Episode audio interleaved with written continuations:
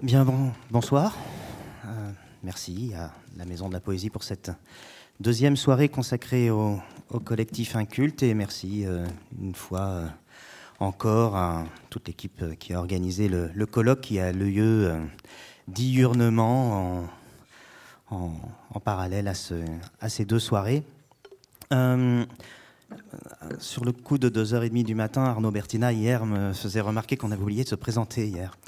Euh, et qu'on avait, c'est vrai, euh, pas tellement euh, rappelé ce qu'était un culte ni depuis quand ça a existé. Alors un culte est né en 2004, d'abord sous, sous, la forme d'une revue autour de laquelle c'est tout de suite, très vite, constitué un collectif, un collectif à géométrie variable, mais enfin finalement dont le, dont le noyau dur est, est resté relativement constant au cours des, des 15 années, donc depuis, depuis que cette affaire existe. Et euh, en prolongement de, la revue et de ses activités, euh, est née une maison d'édition qui peu à peu s'est mise à, produire des livres en bonne et due forme, à faire des grands formats, enfin quelque chose qui ressemblait à une vraie maison d'édition. Donc maintenant, un culte est devenu, en plus du collectif, euh, cette maison d'édition. Peut-être que ça valait la peine de, le rappeler. Et au bout de ces 15 ans, on nous demande encore quand même pourquoi on s'appelle un culte. Euh, alors, à dire vrai, euh, c'était né sur, euh, sur l'intuition d'un d'entre nous, de Jérôme Schmitt, pour ne pas le nommer, qui avait dû avoir cette illumination, j'imagine, en se levant un matin ou en se couchant peut-être. Et, il avait proposé ce nom, donc comme, comme, comme, premier nom pour notre, pour notre revue, et par, par, extension, bien sûr, les membres du collectif sont devenus les incultes. Alors, dans un culte, évidemment, il ne faut pas nécessairement voir euh, une sorte d'éloge de, de, de l'ignorance. C'est pas exactement ce qu'on met là-dessous. Euh, il y avait surtout, parce qu'en en fait, comme vous l'avez compris, c'est né d'une intuition et c'est un mot qu'on a rempli de sens a posteriori euh, dans la pratique. Et euh, ce dont on s'est rendu compte, c'est que ça recouvrait surtout quelque chose qui nous importait au plus haut point, qui était de pouvoir circuler à travers différents champs du savoir, différentes formes de discipline aussi, en un culte, c'est-à-dire en non spécialiste, sans être forcément autorisé d'avance ou légitimé par euh, ni euh, une distinction académique, ni euh, forcément autre titre de noblesse qui nous autoriserait à, aller vers ces champs-là. Et ce soir, finalement, la soirée va porter un petit peu ben, le, le, prolongement de cette définition-là, du mot, cette définition possible du mot inculte, puisque nous allons accueillir trois invités euh, ressortissants de champs eux-mêmes différents, qui sont des champs avec lesquels un culte a toujours dialogué de façon plus ou moins euh, claire, de façon plus ou moins visible. Euh, et Arnaud, tu, voulais me, compléter sur cette question du chant, je crois. oh, la transition Oui, je, cherchais un truc mieux, puis je me suis dit qu'en fait, c'était maintenant qu'il fallait que tu enchaînes. Euh, oui, alors je prends la suite de Mathieu pour dire que hum, l'idée de cette soirée, euh, elle, hum, elle, elle, est la suivante.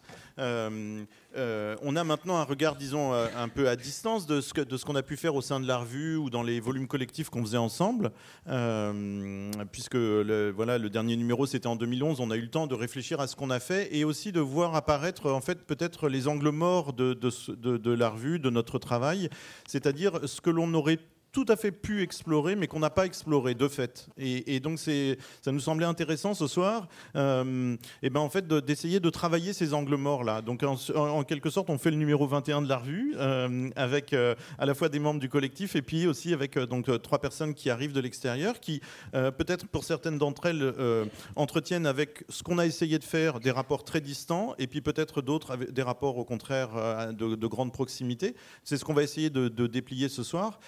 Euh, mais c'était l'idée de dire, voilà, euh, euh, leur pratique poétique ou intellectuelle ou plastique, on, aurait pu, on aurait pu les aborder, on aurait pu avoir à cœur de les traiter.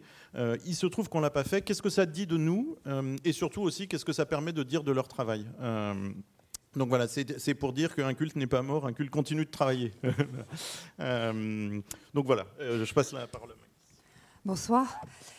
Alors moi, je suis très heureuse euh, d'inviter ce soir, de recruter pour cette soirée Baptiste Morisot, euh, que je vais vous présenter rapidement avant euh, d'échanger avec lui. Donc Baptiste Morisot est philosophe, il est maître de conférence à l'université d'Aix-Marseille. Je vais citer ses publications qui racontent aussi ses travaux, ce à quoi il s'intéresse. Donc euh, pour une théorie de la rencontre, publiée en 2016 chez Vrin, puis Les diplomates cohabiter avec les loups, hein, qui est paru chez Wild Project aussi en 2016 et qui a reçu deux prix importants, le prix François Sommer et le prix pour, de la Fondation de l'écologie politique. Euh, ensuite, euh, un livre un peu différent, Esthétique de la rencontre, qu'il publie avec Estelle Zongbengal. Et puis, deux livres parus dans la collection Pour une nouvelle alliance chez Actes Sud, euh, sur la piste animale en 2018 et euh, il y a trois jours, Manière au pluriel d'être vivant. Alors, l'œuvre de Baptiste Morisot euh, élabore une, pensée du vivant dont l'un des motifs radiants et magnétiques est l'événement de la rencontre et des rencontres entre espèces, des relations interspécifiques, donc entre humains et non humains.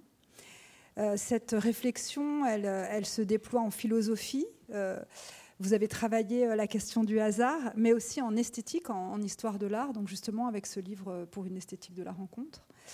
Et puis, elle trouve une expression très intense dans des essais tournés vers la pensée écologique, l'écologie politique, et ce sont des essais qui, à mon sens, échappent euh, finalement euh, aux classifications, aux, cadastres euh, éditorial classiques, qui sont donc ces deux livres dont, je voudrais parler ce soir sur la piste animale et manière d'être vivant. et ces, deux livres qui viennent convoquer, au contraire, divers affleurements d'écriture, des textes de diverses natures. Et pour moi, euh, ce, qui est intéressant, enfin ce qui m'intéressait en, demandant à Baptiste d'être parmi nous ce soir, c'est de voir justement comment l'élaboration de cette pensée fait appel dans ses derniers ouvrages à des nouvelles formes d'écriture, des écritures qui euh, conduisent euh, il me semble, à inquiéter dans un premier temps la frontière dualiste en fait entre une pensée euh, théorique, issue de la bibliothèque, euh, des ressources livresques, une pensée spéculative, euh, on dirait en intérieur. Et puis une expérience, une, approche philosophique qui implique une expérience de terrain, une pratique de terrain, une expérience physique qui se situe au cœur de la vie sensible et, et émotionnelle aussi. Et alors c'est ce qui m'intéresse ici, c'est-à-dire euh, cette, réflexion, elle vise donc à proposer de nouvelles formes de récits qui, d'eux-mêmes, de fait, viennent troubler, euh, en fait, comme un, comme un espèce de, mouvement euh, voilà, qui se déplie, la frontière entre les sciences sociales et la littérature. Donc cette, cette nouvelle forme de récit, elle a pris, à mon sens, d'abord la forme d'une piste. Alors là, ça m'a énormément ému émue, moi, parce que j'ai été très marquée par euh, la lecture du Chant des pistes de Bruce Chatwin, et c'est euh, pour moi une référence importante, à la fois sur le plan conceptuel, mais aussi sur le plan esthétique, et tout, l'enjeu de nomination euh, que, que ce livre voulait décliner. Et donc, vous, d'un pistage, vous faites une narration. Cette narration, elle va convoquer une attention aux traces, aux indices, aux signes, mais également reconfigurer le rapport au temps, à l'espace, à tout ce qui le peuple. Elle va aussi euh, faire advenir ce que vous appelez l'enforestement, le, regard enforesté, qui ouvre, il me semble, sur une écriture tout aussi disponible aux sciences du vivant, l'éthologie, la biologie, qu'à la poésie. Euh, et donc d'une écriture qui tirerait sa puissance d'une capacité à faire, euh, à devenir transversale, à faire un espèce d'arc qui enjamberait justement cette frontière, euh, et cet arc euh, proposerait finalement euh, une espèce de, d'accueil, de disponibilité, d'hospitalité infinie à, d'autres matériaux. Donc moi j'ai pensé de fait à une écriture de crête qui déjouerait des assignations à résidence, qui déjouerait surtout les identités autoritaires, mais qui conjuguerait euh, ensemble donc ces différentes approches à la fois théoriques et esthétiques. Alors je voudrais que vous puissiez nous parler de ce pistage philosophique. Donc déjà peut-être expliquer ce que vous entendez euh, par cette question, euh, par, ce mot de pistage. Euh, quand vous narrez le pistage des loups que, vous, que vous pratiquez euh, sur le plateau de Canjuers, je ne sais pas si on prononce comme ça, euh, celui de l'ours dans le parc du Yellowstone, celui de la panthère du Kyrgyzstan. Comment, justement, comment se posent pour vous les enjeux d'écriture? Par exemple, les enjeux de narration, de description, de vocabulaire. Et peut-être pourriez-vous euh, nous dire justement comment vous vous êtes assez sensiblement déplacé dans la langue pour écrire vos textes, puisque de fait, entre la langue des diplomates et peut-être la langue de manière d'être vivant, on observe que voilà, ce, ne, sont pas les mêmes formes de langage qui sont euh, convoquées. Dans un premier temps. Oui, merci, merci pour, euh, merci pour l'accueil, merci pour l'invitation. Je suis vraiment euh, honoré d'être ici. Quand j'étais adolescent, je voulais être écrivain. Et donc, malheureusement, j'ai fait de la philosophie. Et et là, donc, je suis là ce soir, c'est une forme de consécration, c'est bon, je peux passer à autre chose. Euh, merci pour votre attention. Et, mais alors, par contre, si j'essaie de répondre un peu à ta question, donc euh, on en a un petit peu discuté, euh, je suis très peu réflexif sur spécifiquement les mouvements de l'écriture. et à, à, certains égards, c'est une décision positive, parce que j'ai besoin de laisser certains motifs qui travaillent dans mes enquêtes euh, à, la lisière de mon attention consciente pour ne pas les épuiser. Euh, parce que la formation philosophique, qui amène spontanément à, clarifier les concepts par analyse, à savoir exactement ce qu'on dit quand on dit quelque chose, elle, court le risque parfois d'assécher euh, certains motifs, comme la question de la rencontre par exemple, qui, qui en fait irriguent mon travail. C'est une source et c'est une source que je laisse un petit peu euh, dans, la, pénombre. Euh, et euh, en, effet, il s'avère que moi, je, croyais, j'ai longtemps cru que la, rencontre n'était pas du tout un thème important de mon travail, jusqu'à ce que certains me disent, dans Maëlys, que deux des titres de mes livres impliquaient le mot rencontre. C'est ce qui m'a fait prendre la mesure de ma cécité à l'égard de mes. à moi-même. Et. Mais ce que je peux essayer de dire sur la. Donc, je dis deux mots sur le pistage, euh, ce que j'appelle le pistage philosophique, mais, mais, pour atterrir tout de suite euh, dans des pratiques et, voir euh, comment, l'écriture est, est, prise dans le magma de ces pratiques. Ce sont des pratiques de terrain qui consistent en fait à apprendre à lire les indices et les signes laissés par d'autres vivants c'est spontanément des animaux, mais ça peut être euh, des végétaux, des arbres, euh, ça peut être euh, des bactéries, même si c'est un peu plus difficile à pister.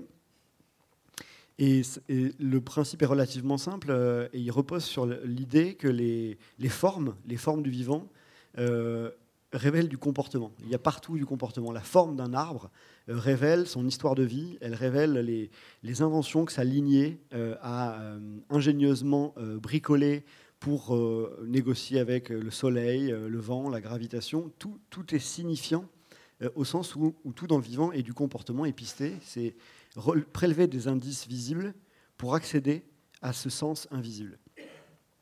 Déjà. Déjà.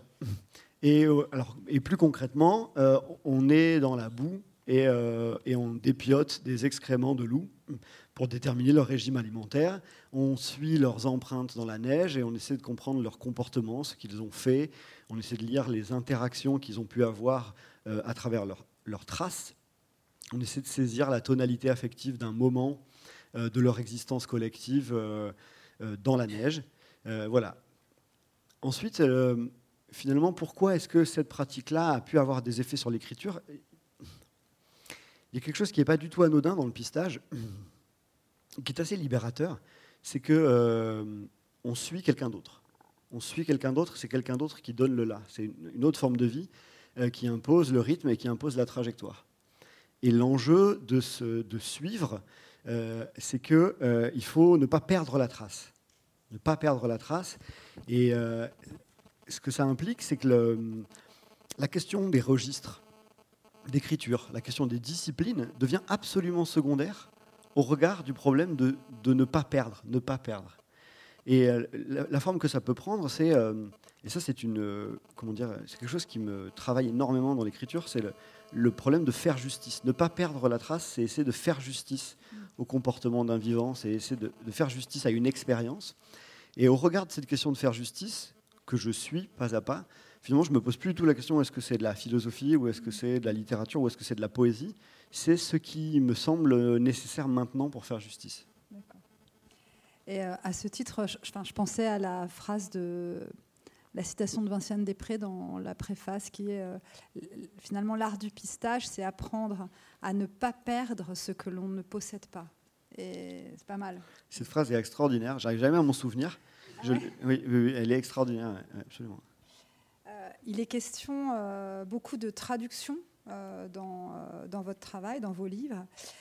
Et je voudrais qu'on en parle un petit peu, c'est-à-dire de, la traduction. Et j'aimerais savoir si, quand vous parlez de traduction, est-ce que vous voulez dire que, voulant contribuer à peut-être l'enrichissement de ce que vous appelez une culture du vivant, euh, voulant contribuer aux échanges interspécifiques entre humains et non humains, en voulant euh, peut-être les, restituer au plus juste, euh, vous, vous, percevez en tant que traducteur. et alors on pourrait parler à ce titre, je lirai un passage après, du chant, de la voix, des cris, des hurlements, enfin de tout évidemment ce qu'il y aurait possiblement à traduire. Et euh, on en a parlé ensemble, et ça, découle de votre dernière, euh, de votre dernière euh, parole, cette histoire de rendre justice, faire justice.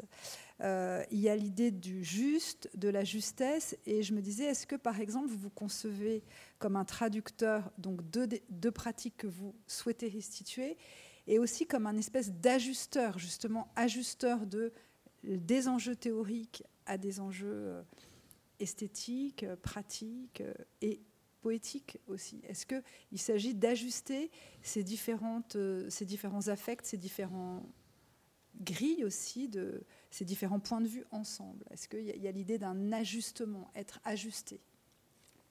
Je, dis deux mots sur ajuster parce que je il y a quelque chose d'énigmatique, a priori, pour moi, quand tu utilises ce mot, et en même temps, je pense qu'il y a une intuition, euh, y a une intuition qui est très précise. Parce que je l'évoquais tout à l'heure, euh, en effet, la justesse, restituer. Je donne un exemple. Pour ne pas rester dans la stratosphère, euh, tendance philosophique que dont j'hérite de ma, mon honorable caste un moment, je raconte dans le livre à un moment euh, l'expérience d'un hurlement de loup et d'un dialogue avec, avec un loup. Il hurle, je lui réponds, il répond. Et ensuite, euh, y a je, passe, euh, je crois, une quarantaine de pages à essayer de comprendre ce qui s'est passé. Et c'est un hurlement qui dure une dizaine de secondes, dont la richesse en termes d'information est relativement pauvre. C'est-à-dire que le loup n'a pas, fait des phrases très élaborées, il n'a pas proposé de concepts kantiens ni phénoménologiques. bon, euh, il n'a pas non plus fait des phrases de Proust. En termes de contenu euh, prédicatif, il n'y a pas grand-chose. Mais euh, l'enjeu, c'est de faire justice à, ce qui s'est passé, c'est de faire justice à cet échange en reconnaissant qu'il possède des, puissances en partage avec la parole. Mais ce n'est pas celle qu'on croit. Et toute la question, c'est de faire de la part des choses. Et faire la part des choses, c'est à nouveau le problème de la justesse. Et quand, quand, tu, quand tu, dis ajusteur, ce que j'entends, c'est être animé par la question de la justesse, mais euh, sans dimension morale. Parce que l'ajusteur, c'est un artisan, c'est un problème d'artisanat. Et ça, euh, ça, ça me parle profondément. Je suis animé par la justesse. Mais, mais, mais, mais pas, euh, il n'y a pas de dimension morale là-dedans. C'est une c'est plutôt un problème de, de disponibilité ou d'hospitalité et, et, de d'artisanat de l'hospitalité pour faire justice à une expérience. Et spécifiquement pour moi, euh, faire justice à d'autres formes de vie. Moi, je considère que le sens de mon travail philosophique est assez limité et qui consiste à essayer de faire justice à, d'autres manières d'être vivant, comme je le lis dans le livre, c'est-à-dire à, d'autres formes de vie, c'est-à-dire à des loups, à des abeilles, à des forêts anciennes, à des rivières, euh, à des, à des plaines agricoles. C'est un peu le, c'est le cœur de mon travail. Et ce que ça implique aussi, c'est de la traduction. la traduction, c'est un motif qui apparaît tardivement dans, mon travail, parce que dans tout, le livre sur la piste animale, j'essaie de décrire le pistage, et de manière un peu maladroite, je dis pister, c'est lire c'est lire des signes, c'est lire des phrases. Et de fait, quand on suit de manière continue des traces dans la neige et qu'on et qu'on restitue du sens, on a vraiment le sentiment qu'il y a euh, une parenté entre les deux pratiques. Euh, vous, savez probablement que dans les mythes fondateurs de l'origine de l'écriture euh, idéographique ou idéogrammatique chinoise, revient cette idée que c'est en observant les traces de pas d'un oiseau dans, dans, le sable qu'un érudit chinois a inventé l'écriture il y a très probablement des parentés assez profondes entre la pratique du pistage qui a été pratiquée par l'humanité pendant 2 millions d'années et l'écriture. Et j'ai été un peu, je crois, euh, illusionné par cette proximité. Et donc j'ai écrit tout un livre où je dis le livre euh, pister c'est lire, et il s'avère que je m'étais trompé. Et donc je commence l'autre livre en disant non, pister c'est traduire. Et traduire c'est beaucoup plus intéressant que lire parce que ça nous met dans une situation très particulière qui est celle de, de, de la difficulté d'accéder au sens d'une forme de vie profondément étrangère, et simultanément de la nécessité de traduire. Ça, évoque aussi sur un motif, euh, sur un plan plus, politique, la nécessité euh, d'une disponibilité, et en fait finalement de se, d'accueillir en soi, ce, qui, ce qui implique aussi de, voilà, une espèce d'ouverture, de, pratiquer des, formes de décloisonnement, euh, cette espèce d'enforestement qui serait aussi en dedans, en dedans de soi. Je vais lire un passage du livre de Baptiste. Euh, très simplement, je ne vais, pas lire le, passage sur, le, sur les loups qui arrive assez, vite dans, le livre. C'est un livre qui est composé de, six récits, de même que, sur la piste animale, c'était pareil, c'était six, pistages. Donc c'est des formes, enfin là c'est des textes qui, sont tous à peu près équilibrés, qui fonctionnent comme tu dis, des novellas des novellas anthropologiques, des novellas philosophiques. Donc je voudrais euh, lire ça parce que je trouve que c'est important de, d'entendre la, langue et pour savoir à quoi aussi on a affaire. Nous sommes au col de la bataille, c'est la fin de l'été, il fait froid. Les vents puissants du nord viennent se fracasser ici contre les vents du sud. C'est un col désolé, resté au paléolithique, traversé par une petite route goudronnée, souvent fermée. Mais ce n'est pas un désert, c'est un haut lieu de la vie aérienne. En effet, c'est par là que beaucoup d'oiseaux, d'espèces innombrables, passent dans leur long voyage migratoire vers l'Afrique. C'est une porte mythique pour basculer de l'autre côté du monde. Nous sommes là pour les dénombrer. Munis d'un compteur manuel de personnes utilisé dans les discothèques et les salles de théâtre, nous cliquons frénétiquement dans une sorte de transe joyeuse pour chaque hirondelle qui passe. Et il en passe des milliers et des dizaines de milliers. Ma compagne en compte 3547 en trois heures de comptage. Des hirondelles rustiques, de fenêtres, de rochers. Elles arrivent par le nord, en grappe, en essaim, et se tapissent dans la hétresse sous le col en attente de signes mystérieux pour nous. Elles évaluent le vent, la météo, leur nombre, que sais-je encore. Elles refont leur minuscule réserve de graisse pendant la halte, et à un instant précis, pour des motifs qui nous échappent, un banc entier d'hirondelles s'engouffre dans une brèche du temps pour passer le col au bon moment, juste au bon moment. Le ciel est constellé d'oiseaux. Une fois passé le mur du vent qui les cueille du sud, elles sont de l'autre côté. Ça y est, une porte est passée, il y en aura d'autres. Plus bas, collé au sol, se joue la migration rampante des passereaux. Ils volettent d'arbre en arbre, imperceptiblement, comme s'ils étaient en balade, mais d'arbre en arbre, ils vont au bout du monde. Certaines mésanges bleues, pour passer sous la vague du vent, traversent à pied la route du col.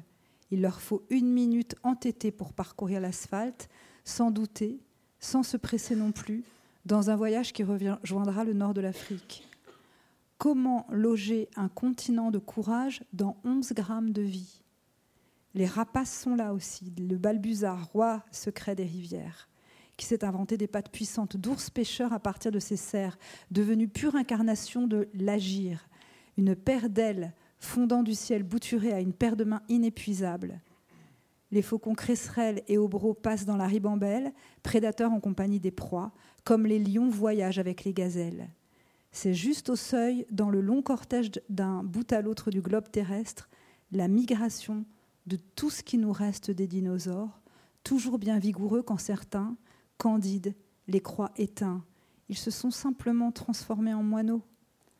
Il y a dans le cortège des pipites les bergeronnettes, les accenteurs mouchés, les gypaètes géants et les microscopiques serins, les roitelets, les venturons, les ticrodomes et les milans royaux, comme des tribus gauloises pavoisant dans leurs couleurs, chacune avec ses mœurs, son langage, sa fierté, sans égaux, sans miroir, chacun avec ses exigences.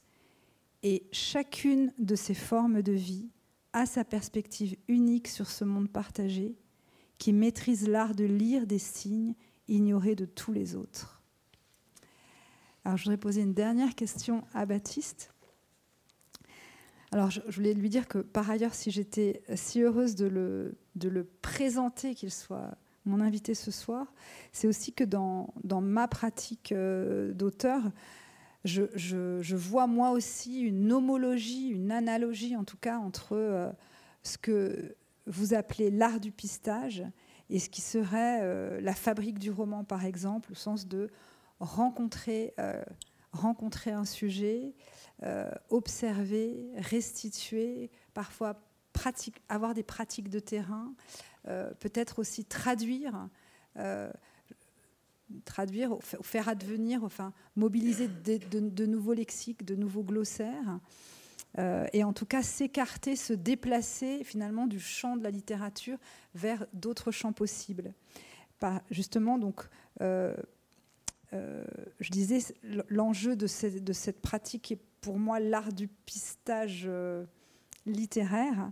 Euh, est un enjeu assez massif de dépossession qui implique l'écriture, à savoir apprendre à ne pas perdre ce qu'on ne possède pas ou trouver une intimité sans proximité. Hein. Et je voudrais vous demander, justement, pour, pour conclure, quelle est euh, justement la place de la littérature dans votre travail, euh, la place de la poésie, justement, enfin, qu'elle soit justement de la prose ou de la poésie, comment est-ce que ça vient intégrer, euh, rejoindre, rallier justement des, motifs, des interrogations? Est-ce que vous allez vous aussi chercher dans la littérature? Enfin, le, livre, euh, celui-ci euh, s'ouvre avec une citation de Richard Powers, et, et c'est Alain Damasio qui fait la postface. et voilà, mais j'aimerais bien comprendre peut-être plus comment, et si d'ailleurs, à votre tour, vous, vous avez, euh, de même que nous, on regarde vers des champs qui sont des champs euh, hétérogènes, ou en tout cas des champs qui ne sont pas à proprement parler euh, des champs, le champ littéraire, est-ce que vous, vous regardez vers la littérature? Je, En fait, je viens, je viens profondément de la littérature et j'ai été fait par la littérature. Et ça a été euh, le. Je n'ai lu que ça pendant, euh, pendant les, premières années de ma formation, et c'était un univers. Euh, et, c'est et dans la diversité de, des traditions romanesques américaines, d'Amérique latine, russe, et des formes de, de, la poésie, des poésies françaises. Quand j'avais 18 ans, je voulais être Borges. Et, ou Nabokov, c'était un peu plus ambigu. Et hum, ensuite, euh, en toute honnêteté, le, moment où j'ai commencé à écrire euh, ces choses-là a impliqué un, renoncement à, lire de la littérature. je lis très peu de littérature maintenant. Euh, je lis très peu de littérature parce que, je sais pas pourquoi, mais je pense que ça a à voir avec cet enjeu suivant lequel le, pour activer les puissances littéraires, euh, et pour parler spécifiquement de ces formes de vie-là, euh, ça appelle à une sorte d'attention à des savoirs qui sont euh, d'une pauvreté littéraire, je dirais, consternante, à savoir les, articles scientifiques, les savoirs scientifiques, dans leur dureté, dans leur, dans leur puissance de désanimation. et ça, c'est quelque chose qui est pour moi assez prodigieux, la manière dont les, les sciences biologiques, par exemple, que j'utilise beaucoup, simultanément sont absolument nécessaires pour faire justice aux autres formes de vie. Et en même temps, on pétrifie tout ce qu'elles touchent du fait du registre qu'elles ont inventé.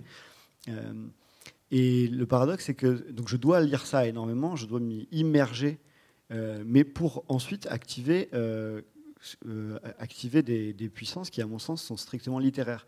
Pour le dire assez simplement, la raison pour laquelle ça ressemble à de la littérature, même si je ne suis pas certain de savoir ce que ça veut dire, mais où clairement il y a un chemin depuis la philosophie plus classique vers la littérature, c'est que je, pour moi, la littérature, c'est ni plus ni moins que la, restitution euh, de ce que capte du monde une sensibilité qui n'est pas mutilée. Euh, une sensibilité qui est totale, c'est-à-dire qui, tisse dans un alliage incandescent toutes les facultés. Euh, la sensibilité au sens euh, sensuel, l'imagination la plus débridée, le, raisonnement le plus rigoureux, la, présence du corps dans, ses multiplicités. Et en un sens, les disciplines, pour des raisons historiques qui à certains égards se justifient, euh, c'est comme s'ils avaient choisi euh, de favoriser certains pans de la sensibilité au détriment des autres. Et à mon sens, la littérature se maintient dans ce, dans ce droit souverain euh, de d'activer la tota-, toutes les formes, toutes les dimensions de la sensibilité humaine. Et donc, c'est ni plus ni moins que l'appareillage dont, dont, nous sommes bardés dans toute sa, dans, sa pluridimensionnalité et qui donne accès à ce qui a de si prodigieux dans l'expérience. Euh, et la littérature a, c'est à mon sens, donné le droit de euh, restituer euh, cette sensibilité et de ne pas sacrifier la raison aux passions, la passion aux raisons, l'émotion au raisonnement et autres. Donc c'est en ce sens-là que je pense que ça y ressemble, parce que c'est une fois qu'on récupère toutes ces puissances, euh, ont fait de la littérature. Et l'autre raison, c'est que je suis un romancier raté. Et donc, euh, je, fais ce que je peux. Merci, merci beaucoup. Merci Baptiste.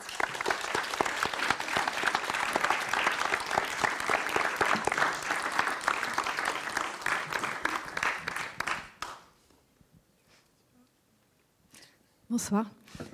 Je suis très, très heureuse d'être ici. Je vous remercie pour, euh, aussi à la Maison de la Poésie et bien sûr aux organisateurs du colloque pour cette invitation. Euh, je suis très contente de vous présenter ce soir le travail de Pauline Delvaux et aussi d'avoir entendu euh, votre intervention et d'y saisir vraiment des résonances, bien sûr sur des champs complètement différents, mais aussi sur des choses qui nous rassemblent un petit peu il me semble, tous dans, dans un culte. C'est cette cette espèce d'attention en fait et de tentative de saisir quelque chose du monde, que ce soit du vivant, que ce soit du paysage, que ce soit dans différents euh, registres, mais en tout cas d'en saisir quelque chose avec ce mélange d'attention extrême et parfois de, de, fragilité aussi, parce qu'on sait que tout ça est très fugace, que parfois ça rentre dans un livre, parfois ça, ça rentre dans un travail plastique, et puis parfois ça s'échappe, et on est tous dans cette espèce de, tentative, voilà, en tout cas d'attention euh, et d'observation aussi, je crois, de, ce qui nous entoure. Euh, donc Pauline Delvaux est plasticienne. Donc là, artiste plasticienne, donc on va être plus être du côté du visuel, même si euh, on va voir qu'il y a aussi beaucoup de, beaucoup de liens avec, euh, avec l'écrit. et le travail de Pauline tourne surtout autour du paysage, autour de beaucoup de, façons de le retranscrire. Donc on, ça peut être dans la cartographie, dans une forme de land art, d'un côté plus documentaire aussi, dans le film, dans des installations, dans des photographies, donc dans, dans différents champs. Et euh, finalement, euh, ce qui nous a rassemblés, euh, Pauline et moi, on s'est rencontrés autour d'une exposition qui a eu lieu en 2016 au musée de la Roche-sur-Yon, qu'on avait organisée avec, la, avec la, directrice de ce musée, pardon, autour de la question des zones blanches et du voyage d'exploration. Et euh, donc on voulait réunir des artistes contemporains sur cette question du voyage, mais on cherchait un petit peu un dénominateur commun qui nous sorte de, ce champ qui est déjà assez vaste et déjà très exploré.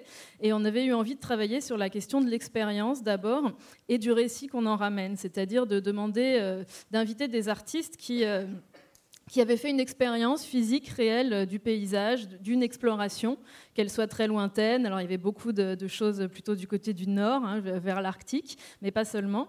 Il y avait des explorations de proximité aussi, davantage. Mais en tout cas, que ces artistes aient vraiment vécu cette expérience-là Et surtout pour voir qu'est-ce qu'on fait de cette expérience finalement, parce qu'un voyage, c'est toujours un moment euh, qui est par définition coupé euh, du quotidien, coupé de, notre réalité, et comment on peut partager ça? Donc on avait euh, choisi ces artistes et ensuite demandé à des auteurs, à des écrivains, d'écrire un texte littéraire à partir de chacune des œuvres de l'expo. Et donc il y avait déjà cette envie de mêler la littérature et les arts plastiques et de voir comment chacun de ces champs finalement pouvait dialoguer ensemble. Voilà, donc Pauline avait fait un, travail, plusieurs travaux même exposés dans cette expo qu'on va voir aujourd'hui. Mathieu Larnaudy qui est là avait aussi participé à, ce projet, donc il y avait aussi ce côté collectif qui nous, qui nous réunit dans un culte. Et euh, voilà, donc je suis très heureuse de vous faire découvrir euh, ce travail qui est vraiment multiforme, qui est extrêmement sensible aussi sur cette question de la saisie du vivant. Et euh, je pense, euh, Pauline, peut-être qu'on peut commencer par parler donc, de Terra Incognita, qui était euh, l'une des pièces que tu avais exposées dans cette exposition. Et peut-être de la jeunesse de ce travail, tout simplement, dont on va voir aussi quelques images.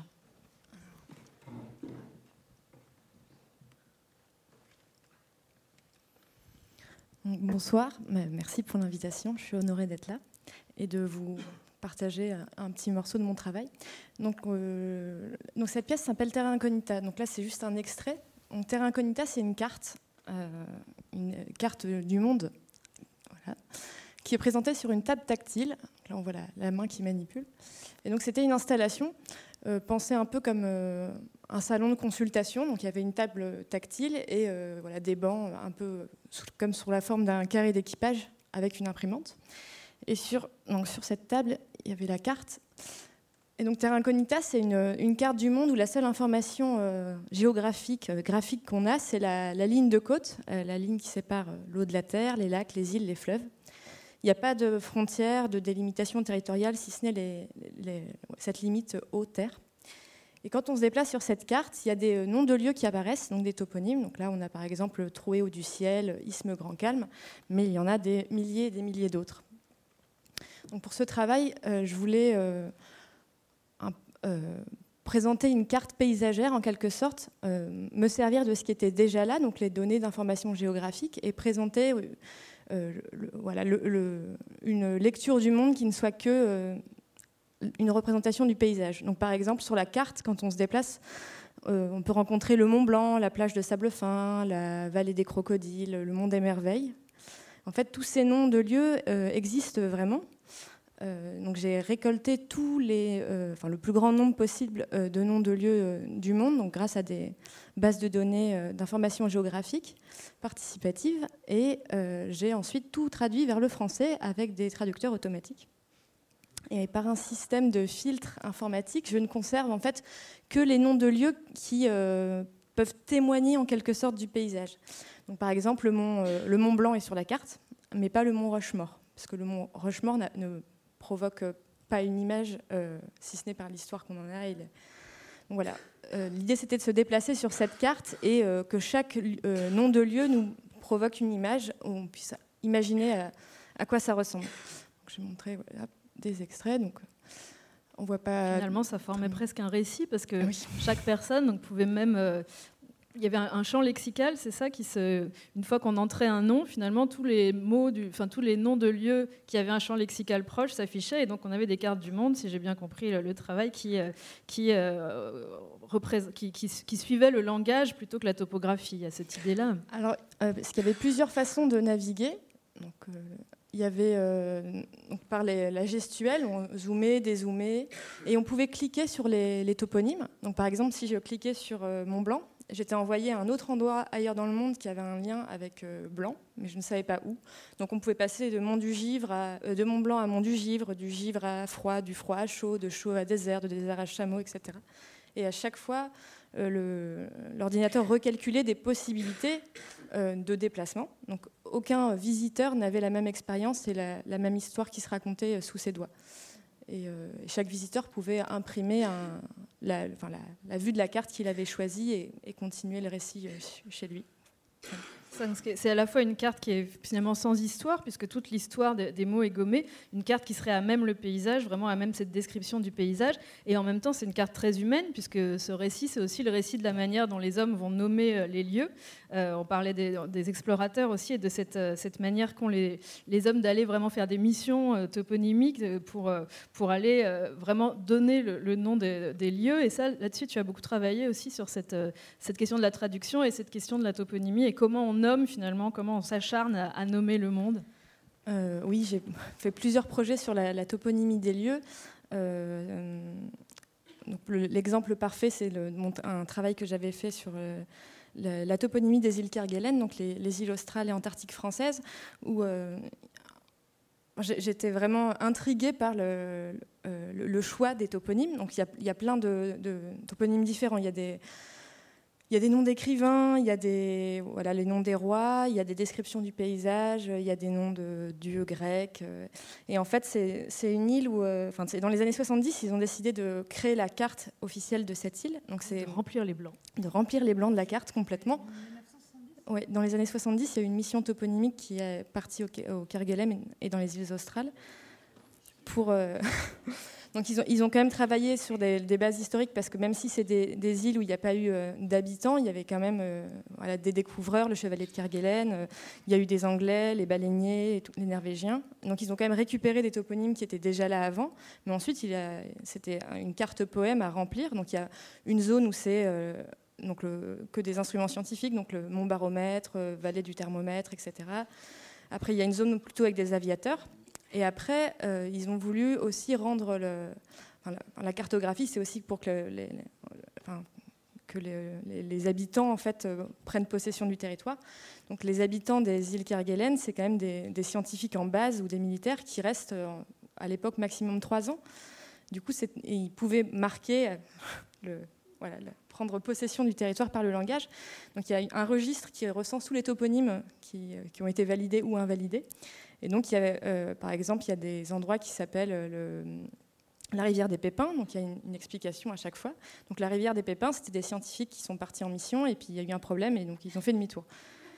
Et donc il y a comme ça le Val, sans retour, euh, le, lac de la Botte, parce que donc c'est expliqué qu'il y en a un qui a perdu sa botte gauche. Pouvait être invalidé par la mission d'après Alors il n'y a eu qu'une seule mission. Et en fait, ils pouvaient déposer euh, donc une demande de toponyme. Il y a eu un seul toponyme qui a été invalidé, qui est le mont Presse-Citron, parce qu'ils n'ont pas trouvé de lien avec le paysage. Mais, mais euh, il y a quand même des. Enfin, c'est un peu tiré par les cheveux. Parfois, par exemple, il y a un, un mont Berlioz, et c'est donc il y a vraiment la citation de la personne qui parle. Il a vu ce mont et il a eu envie d'écouter euh, du Berlioz et donc ça s'est appelé le mont Berlioz. Et excuse-moi Pauline, mais le, registre en question, il, est archivé où? Tu y as eu accès euh, comment? Alors il est euh, à la bibliothèque du Muséum d'histoire naturelle et il y avait une copie à la bibliothèque de Beaubourg aussi à un moment. Donc ça s'appelle la toponymie des terres australes antarctiques françaises. Voilà, et donc la, la personne qui s'est occupée de ça s'appelle Gracie Delépine, qui est spécialiste des et donc c'est la seule qui a euh, son nom. Euh, il y a le lac Gracie, c'est la seule personne qui a son nom de son vivant euh, sur l'île. Ils lui ont fait une fleur. Et ce projet, donc, il prend la forme de cette tablette tactile, mais il prend diverses formes dont tu vas nous parler, et aussi la forme d'un livre qui s'appelle Malgré les collines, qui a été écrit par Véronique Bélan, mais à partir donc de toutes les, de, cette carte finalement, de certaines entrées topographiques qui deviennent des chapitres. Et c'est un livre finalement qui peut se lire euh, dans tous les sens. C'est une, espèce de, recherche d'un livre infini, presque infini en tout cas, puisqu'il y a, je ne sais pas si vous vous avez su combien de lectures du livre étaient possibles, mais en fait, chaque nom de lieu va donner lieu à un chapitre qui va renvoyer à plusieurs possibilités d'autres lieux, et on va voyager comme ça de lieu en lieu, avec donc un livre qui n'a ni début ni fin, qui est complètement circulaire. D'ailleurs, on voit qu'au milieu, il y a cette page rouge qui fait que finalement, on va tout le temps reprendre le livre. Est-ce que tu peux nous dire un petit mot de, ça, de la, peut-être le rapport avec l'atlas aussi, puisque un atlas, c'est déjà lire le monde, et finalement, il me semble que tu es parti de ça pour trouver différentes manières de lire le monde et aussi pas toutes, mais en tout cas de, vraiment de multiples manières de penser le livre, que ce soit euh, dans cette tablette tactile où finalement c'est le lecteur, le spectateur, le regardeur, qui par son geste, par son choix, va créer finalement le voyage dans le langage que la carte propose. Et de la même façon, ce livre, finalement, il est activé presque comme un objet magique par le lecteur qui va à chaque fois créer sa propre lecture. Euh, pour Terra Incognita, euh, la, forme que ça a pris de, cette carte euh, tactile, c'était que ce soit quelque chose d'infini en fait. il y a quelque chose qui m'échappe et du coup les occurrences, le, donc le fait qu'on passe d'un mot à l'autre aussi. Et du coup le travail avec Véronique Bélan, ça s'est fait comme ça parce qu'elle est, elle est aussi artiste et, elle écrit. Et elle avait suivi toute, toute l'élaboration du projet et euh, elle, aime bien travailler à partir d'une matière première. donc je lui ai donné les, 900 euh, 000 euh, toponymes de Terra Incognita et qu'elle a tous lus soigneusement. Et, elle en a fait une, sélection pour écrire un récit. chaque toponyme donne lieu à soit une, interprétation de ce lieu, soit des choses plus cosmiques, on peut dire. Et, hum, et du coup, comme c'est un livre dont on est le héros, il y a de nouveau ce truc qui nous échappe, où on ne sait jamais où on va atterrir euh, vraiment. Et donc, il y a cette. Euh, enfin, ça posé la question de la forme du livre, parce qu'on ne voulait pas qu'il y ait vraiment ni un début ni une fin. Donc, finalement, on pourrait commencer par le milieu, par cette ligne rouge. Euh, et à chaque fois, il y a des indications si on veut aller sur le toponyme d'avant ou d'après. Enfin, il y a une petite flèche qui dit à gauche, à droite, un peu comme une, une boussole qui nous orienterait. Vraiment se perdre. Voilà ce qui était euh, aussi l'idée de Terra Incognita, de vraiment se perdre dans, la carte et dans les mots. Et du coup, Terra Incognita a eu aussi une extension pour tablette tactile, où du coup les, les visiteurs pouvaient repartir et, avec cette carte et continuer chez eux vraiment Enfin, voilà, il n'y avait pas de fin en fait. Peut-être qu'on peut lire maintenant un petit extrait du livre, ou en tout cas deux. Euh, non, non, mais on va vous Deux entrées peut-être deux choix topographiques possibles.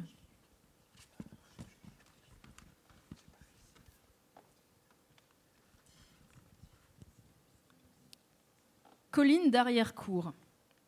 À la tombée du jour, on remarque quelquefois les perspectives se détacher sur un fond de crépuscule. Un paysage récurrent malgré l'amplitude de nos errances et qui hante la vision périphérique au point de nous rendre parfois visite la nuit, en rêve. Serait-ce le signe qu'il faut nécessairement revivre les mêmes scénarios en boucle, avec de légères variations, pour s'assurer d'en avoir saisi les moindres détails? Et là, on va à Montagne arrêter le silence.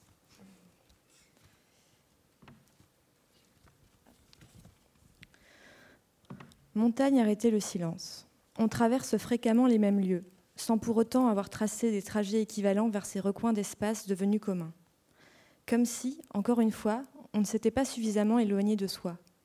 Mais il arrive plus rarement de se retrouver dans l'un de ces endroits récurrents en s'émerveillant d'y poser les pieds pour la première fois. Est-ce parce que la mémoire nous fuit par tous les ports ou parce que le cœur parvient soudainement à percevoir ce que les yeux avaient refusé de voir? En ce sens, il est préférable d'avoir des souvenirs de l'avenir ou de pouvoir effacer les marques de l'instant présent. C'est quand, on, ne sait plus se situer sur la ligne du temps, entre images du passé et projections du futur, qu'il faut s'aventurer dans la baie du point milieu. Alors dans Malgré les collines aussi, Véronique Bellan écrit Il persiste une certaine confusion entre les choses, les mots qui les désignent et l'image mentale qui naît de leur rencontre. Il suffit d'observer suffisamment longtemps son environnement immédiat pour que tout ait la capacité de devenir magique. Il me semble que c'est une phrase qui peut euh, assez bien représenter une certaine tendance de ton travail à chercher à prélever finalement quelque chose du paysage quelque part presque à l'éplucher, à, choisir des choses qui paraissent euh, mêlées et, en, prélever certaines, le nom, la couleur, la lumière, euh, presque pour pouvoir interroger ce qui nous paraît évident, en en prélevant un petit détail. Euh, on va peut-être regarder du coup un autre travail qui s'appelle Equinox moins deux minutes, où là c'est sur la lumière que tu te concentres, plus précisément sur la lumière arctique. Et est-ce que finalement la lumière d'un paysage, ça peut se déplacer est-ce qu'on peut euh, prélever au paysage sa lumière pour pouvoir l'installer ailleurs et déplacer ce paysage? C'est vraiment la, tentative que tu as faite avec, euh, avec ce travail-là qui mêle euh, cette tentative qui paraît impossible, donc il y a quelque chose d'assez poétique aussi dans cette, cette recherche de l'insaisissable de la lumière et qui en même temps est faite de manière très précise, très scientifique presque, et c'est vraiment l'Arctique que tu vas déplacer dans une salle d'exposition. Est-ce que tu peux nous raconter un petit peu comment tu as travaillé? Bah, je travaille beaucoup avec euh, euh, la réduction, euh, l'épure, pour un paysage ou un, lieu, un centre d'intérêt. Et du coup, pour, Equinox moins deux minutes, j'ai été invitée à faire une exposition dans un frac. Du coup, pour une jeune artiste, c'est, le début de, la consécration. Et donc j'avais un projet qui me trottait dans la tête depuis des années de ramener euh, quelque chose, de, recréer un paysage à l'intérieur de, la galerie. Et je voulais euh, ramener euh, du coup la lumière d'un paysage. Et donc le paysage parfait pour ça, c'était l'Arctique, puisque c'est un paysage que je pensais blanc. Et donc j'allais pouvoir retranscrire la lumière de cet endroit dans la galerie quand je suis arrivée euh, donc, sur place, je me suis rendu compte que ce paysage était plutôt euh, bichromique, parce qu'en fait, toutes les, euh, toutes les ombres deviennent bleu turquoise. Donc, au lieu d'avoir juste de la lumière blanche, on a donc dans cette installation deux, deux, caisses qui, font de la lumière. Donc, c'est des, réseaux de, LED, de lampes à incandescence et de tubes fluo qui sont programmés pour rejouer les mêmes 24 heures euh, du 20 euh, mars 2015, qui était le, jour d'une éclipse solaire totale qui était visible uniquement euh, dans le, dans le Grand Nord. Donc là, c'était, on est allé au Svalbard, donc dans l'archipel du Spitzberg. Et on, a travaillé de façon assez scientifique. Donc ça, c'est la vue de l'installation. Donc il y a une simèse et les deux caisses. il y avait aussi du son. Donc ça, c'est l'évolution de la lumière avec l'éclipse. Donc là, c'est comme la façon dont on a travaillé. Donc il y avait un technicien qui m'a accompagné.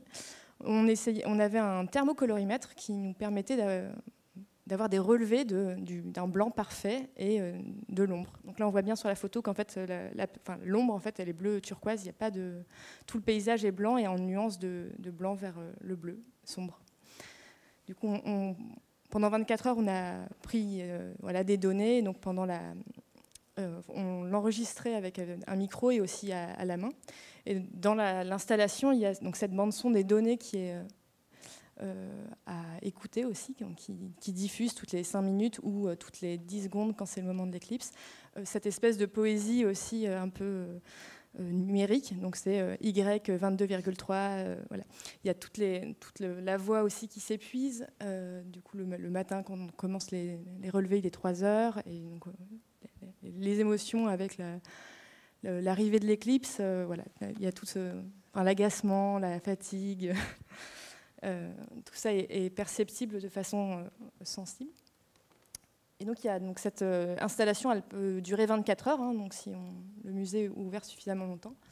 Et, donc on est invité à, s'asseoir dans un canapé qu'on ne voit pas pour pouvoir profiter de, cette lumière.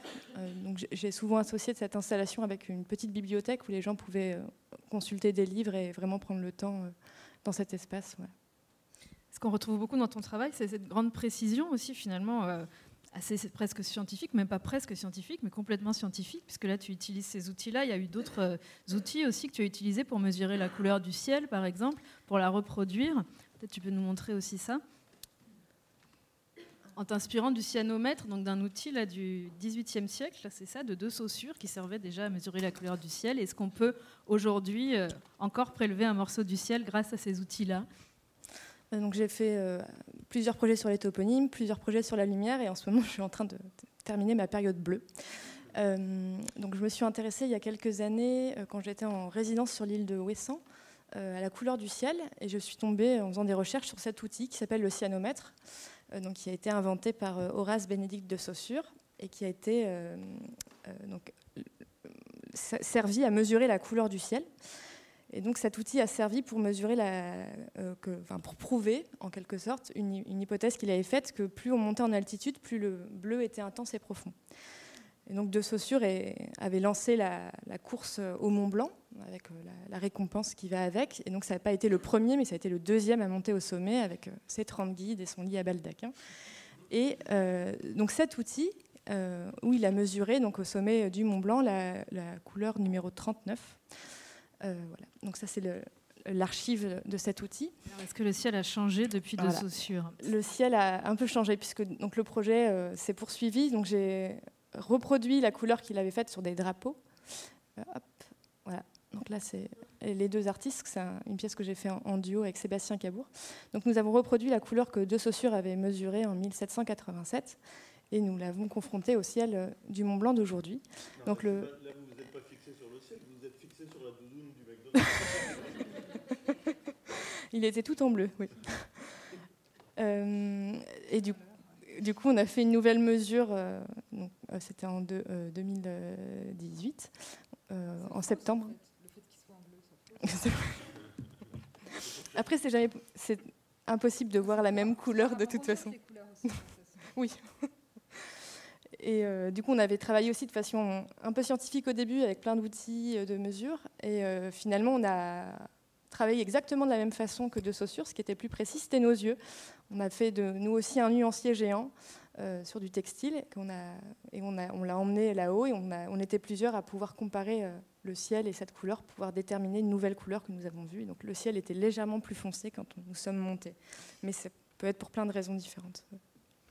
On retrouve beaucoup ça, cette, euh, cette attention vraiment très précise, ce recours aussi donc, à des outils qui sont de l'ordre plutôt des sciences ou, à d'autres disciplines qui vont, qui rentrer dans ton travail. Euh, et cette tentative obsessionnelle vraiment de saisie du monde, parce que c'est ça aussi, c'est une forme d'obsession qui va pousser euh, voilà, à essayer d'attraper absolument de la lumière, d'attraper, euh, comme tu le disais, des émotions aussi, ce qui se passe pendant qu'on le fait. Euh, est-ce qu'une couleur va être aussi changée peut-être par un moment, par ce qui se passe au moment où on la, où on la découvre? Et c'est aussi une attention à la trace, à la question de la disparition. Tu as aussi beaucoup travaillé sur le blanc je pensais à ta pièce Disparition de la couleur, donc qui proposait un panorama depuis le sommet du Mont Blanc, représenté à la manière d'un orographe. Donc c'est encore un, outil euh, dont tu vas nous, nous, parler, parce que moi je ne savais pas ce qu'était un orographe personnellement. Mais Arnaud va nous expliquer. Un orographe, c'est euh, enfin, une un dessin, enfin une, représentation euh, qu'on voit souvent sur les, tables d'orientation, donc qui est le, paysage à 360 degrés et du coup un peu déformé. Donc un, ça vient d'un outil, donc l'orographe, qui a, été inventé par Monsieur Schrader en 1760, euh, je crois. Euh, et du coup, ça lui permettait de faire un tour d'horizon et de pouvoir décrire un paysage de montagne. Euh, et donc, avec Sébastien Cabours, donc c'est une pièce qu'on a fait ensemble. On était en résidence à Saint-Gervais-les-Bains pour ce projet de, la couleur du ciel. Donc, on était hébergé dans, dans, le musée des guides. Et donc, il y a un énorme panorama euh, qui a été fait par Elbronner, qui est un panorama depuis le sommet du Mont Blanc.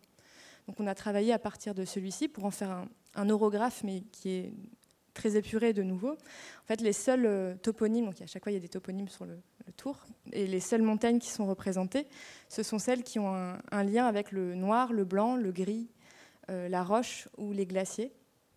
Donc ça en fait quelques-uns, et donc ça pouvait être des, éléments qui sont à 15 mètres du sommet, comme des éléments qui sont à 50 km, 100 km. Et ce qui nous intéressait, c'est que finalement, quand on arrivait euh, là-haut, euh, tout était très très blanc et, noir et gris, tous les volumes euh, et le, cheminement qu'on fait est dans ces couleurs-là, avec le ciel qui est bleu, bien sûr.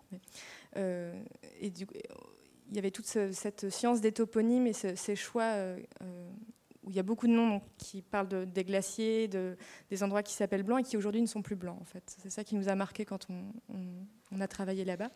Donc c'est des toponymes qui sont vraiment d'un, plusieurs, qui datent de plusieurs siècles. Et aujourd'hui, est-ce qu'ils ont encore du, sens? Est-ce que le, monde du glacier blanc euh, pourrait encore s'appeler comme ça aujourd'hui? Est-ce que, les noms doivent rester aussi si le paysage change?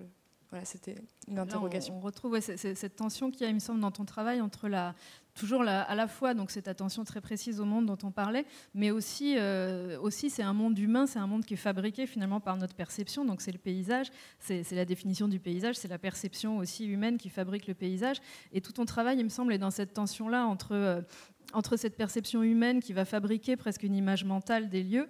On pourrait aussi parler, on n'aura pas le temps malheureusement de parler de tout, mais de ton film L'île, qui en fait est un film, une errance sur un bateau qui cherche une île. Et finalement, ce qu'on cherche, c'est plus le fantasme de l'île, c'est plus l'image de l'île que l'île elle-même. De la même manière dans Terra Incognita, où ici, finalement, tu recrées un paysage à travers le langage, à travers euh, l'imaginaire, tout en ayant cette attention euh, extrêmement précise au lieu comme si finalement on échouait toujours à le, représenter, euh, mais, qu'on pouvait le recréer ou en tout cas en proposer des perceptions différentes selon les, travaux. Et finalement, là, ce que vous avez fait, il me semble, c'est aussi, euh, recréer un paysage qui n'existe plus. Et, c'est vrai, quand on regarde cette carte, c'est effectivement à ça qu'on pense, c'est au fait que le, le blanc euh, n'est plus présent que dans les toponymes, mais finalement plus dans, dans le paysage. Oui, tout à fait. euh, oui. Cette ascension à la disparition, elle est là aussi dans cette. Euh, finalement, le, le, langage, il peut recréer, il peut aussi sauver peut-être des choses qui n'existent plus. Euh, alors, c'est une bonne question. Enfin, ça, ça me fait penser euh, au Canada, du coup, où c'est un des, rares pays où on peut, enfin, la, toponymie est très très vivante. En fait, on peut continuer à proposer des noms et du coup, le, paysage euh, et sa, son appropriation par le langage et, continue à évoluer. Et, c'est une, question qui est assez, enfin, moi qui me passionne sur est-ce que les, toponymes sont des monuments inaliénables, pardon, ou est-ce qu'ils doivent, c'est des choses vivantes en fait, voilà.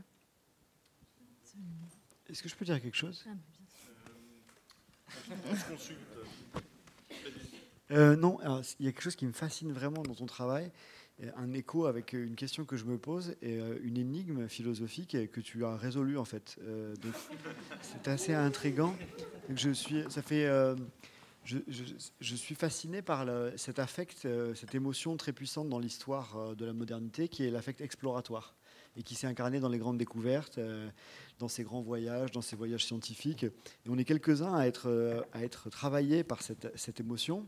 Euh, il y a un très beau livre qui est sorti là-dessus, Terraforma, qui met en scène, qui remet en scène une forme de, cosmographie contemporaine.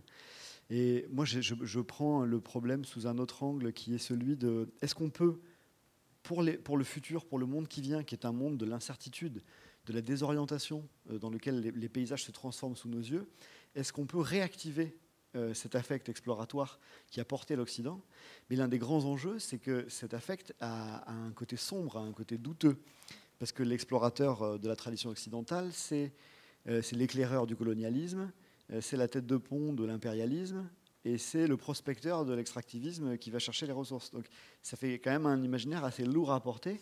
Et donc la question devient, euh, est-ce qu'on peut sauver cet affect en le, en débellicisant, en le désimpérialisant, en le démocratisant, euh, en le décolonisant Et est-ce qu'il restera quelque chose à la fin? Et en fait, ce que je trouve extraordinaire, c'est que ton travail, euh, il me semble qu'il y a cet affect exploratoire sans toute, toute la, part sombre. et je trouve ça assez fort. Merci.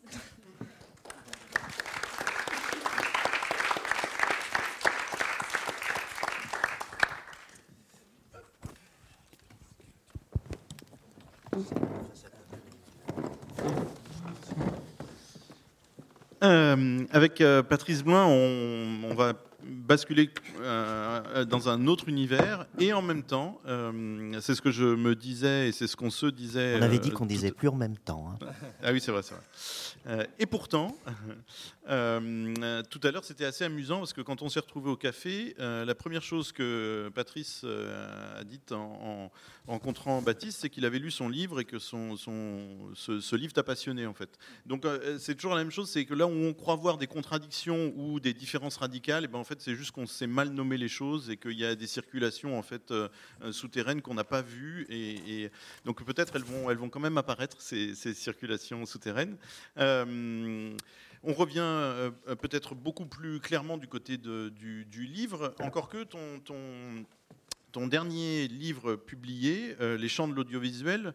Euh, alors, c'est ce que je disais un petit peu tout à l'heure, c'est-à-dire que euh, dans la revue et dans les productions du collectif Inculte, on, on s'est beaucoup intéressé à, disons, à tous les éléments de la pop culture, euh, et c'est-à-dire à, une sorte de décloisonnement des sujets, à, une, à, travailler à la, fin de la hiérarchie entre les sujets. C'est-à-dire que la littérature française, elle a très très longtemps fonctionné avec l'idée qu'il y avait des sujets littéraires, qu'il y avait des sujets nobles, qu'il y avait des sujets qui effectivement pouvaient immédiatement faire roman euh, ou faire poème, euh, ce qui n'était pas obligatoirement le cas dans d'autres littératures. Par exemple, la littérature anglo-saxonne n'avait pas les mêmes, le même type de surmoi. elle pouvait s'emparer de sujets qui, a priori, n'étaient pas des sujets dits nobles. et donc, nous, un culte, c'est quelque chose qui nous a beaucoup intéressé, qui nous a beaucoup motivé quand on travaillait ensemble, cette, cette question-là de l'absence de hiérarchie, d'aller vers des sujets qui pouvaient sembler peu sérieux ou autres. Mais il se trouve que, assez curieusement, on a autant on pouvait aller, par exemple, du côté du cinéma et du côté, évidemment, de la littérature, mais en fait, en faisant ça, on restait sur des formes qui étaient déjà validées artistiquement et qui étaient justement déjà euh, nobles en quelque sorte. Euh, et que peut-être un de nos angles morts là-dedans, ça a été la question de la télévision. Euh, et dans les champs de l'audiovisuel, alors ça n'est pas un essai sur la télévision, mais au contraire, c'est enfin, un essai sur, disons, les bouleversements de l'audiovisuel en général, les bouleversements du cinéma avec les nouvelles technologies, etc. Et donc quel nouveau rapport à l'image ça crée.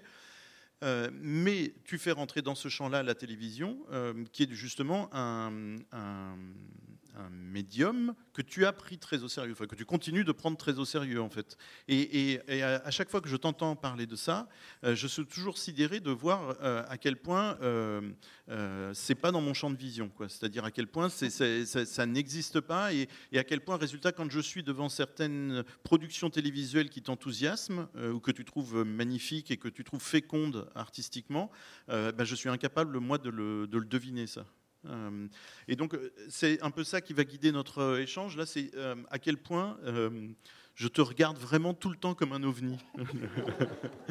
Mais je vais essayer à chaque fois d'expliquer pourquoi. Donc là, par exemple, est-ce qu'on peut, avant d'en venir au cœur de, notre échange, est-ce que tu peux présenter un petit peu ce livre justement et ton, travail de critique de cinéma et d'observateur des différentes formes de, l'audiovisuel?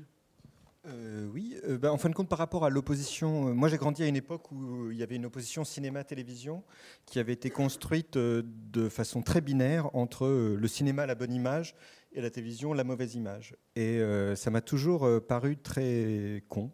Et, euh, et, en fin de compte, cette, ce, côté binaire-là, hélas, on le retrouve aujourd'hui encore énormément, parce que ce qui est vraiment très bizarre, c'est que c'est des gens qui construisent de façon binaire un lieu de la complexité qui serait le cinéma et un lieu de la bêtise qui serait la télévision ou l'audiovisuel. Et donc, du coup, mon travail toujours ça a été euh, plutôt de, refuser cette découpe binaire pour dire euh, réintroduisons des, degrés, réintroduisons de la diversité, euh, réintroduisons des, motifs qui peuvent circuler d'un pan à l'autre. C'est-à-dire un refus absolu de, concevoir ça de façon manichéenne, binaire. Et ça, c'est le, sens de mon travail depuis toujours. Et, je pense franchement qu'on on hérite de de tout un substrat philosophique euh, germano-français qui, qui, constitue de façon très brutale cette opposition, alors que je pense que si on avait plus grandi avec de la philosophie américaine, par exemple pragmatiste, tu vois, avec Douai et compagnie, on aurait dit, ben, euh, le jardinier, ce qu'il fait, ça a à voir avec la beauté, puis une émission, une sitcom, c'est pas Proust, mais, c'est quand même une certaine forme de beauté aussi. Puis au cinéma, il y a une autre forme de beauté, c'est-à-dire une façon vraiment de penser des passages, des degrés entre les différents types d'images. Et pour moi, évidemment, cette question-là, elle est, euh, esthétique, elle est fondamentale, elle est de dire que les formes de beauté sont partout. Et, euh, et, aussi, elle est politique au sens où, pour moi, euh, couper des champs d'image, c'est aussi couper des possibilités de passage pour des gens, voilà, de, passer d'une classe sociale à une autre. par exemple, si on a grandi avec la télévision, est-ce qu'on est condamné? À ne, jamais en sortir Ou est-ce que finalement ce qu'on a appris dans la télé, on peut le faire circuler dans le cinéma et vice-versa? Et donc euh, pour moi c'est très important euh, politiquement de, faire recirculer les formes. Mmh. C'est-à-dire pas simplement de... Parce que souvent aussi il y a l'idée de le grand art populaire, ça serait les grandes formes qu'on connaît. Et moi, mon approche, c'est plutôt de dire qu'est-ce qu'il y a de plus euh, moderne, de plus contemporain, euh, par exemple dans le cinéma ou dans l'art contemporain, et comment je peux faire euh, recirculer ça dans le Tour de France, par exemple? Me dire, j'adore Happy Japon, Vera cool, pour moi c'est le plus grand cinéaste vivant. Est-ce que ça peut me servir à regarder le Tour de France au mois de juillet? Est-ce que je peux justement un bon ruissellement, pour le coup, euh, essayer de dire euh, voilà, que les, formes les plus modernes, les plus euh, contemporaines, les plus fraîches, elles doivent circuler de, dans tous les degrés d'image et d'art. Ça, c'est vraiment le sens de mon travail. Et vraiment, encore une fois, pour moi, c'est un impératif politique. ce que je dis souvent, je ne sais pas ce que c'est un artiste de droite ou de gauche, mais je sais ce que c'est un critique de droite ou de gauche. Pour moi, un critique de gauche, c'est quelqu'un qui dit ça, qui dit précisément euh, le beau est partout. Il, faut, euh, il faut le faire circuler, il faut le montrer. Il ne faut pas simplement s'intéresser aux formes nobles. Quoi. Il faut s'intéresser à toutes les formes et essayer de montrer de façon très active comment euh, ça circule.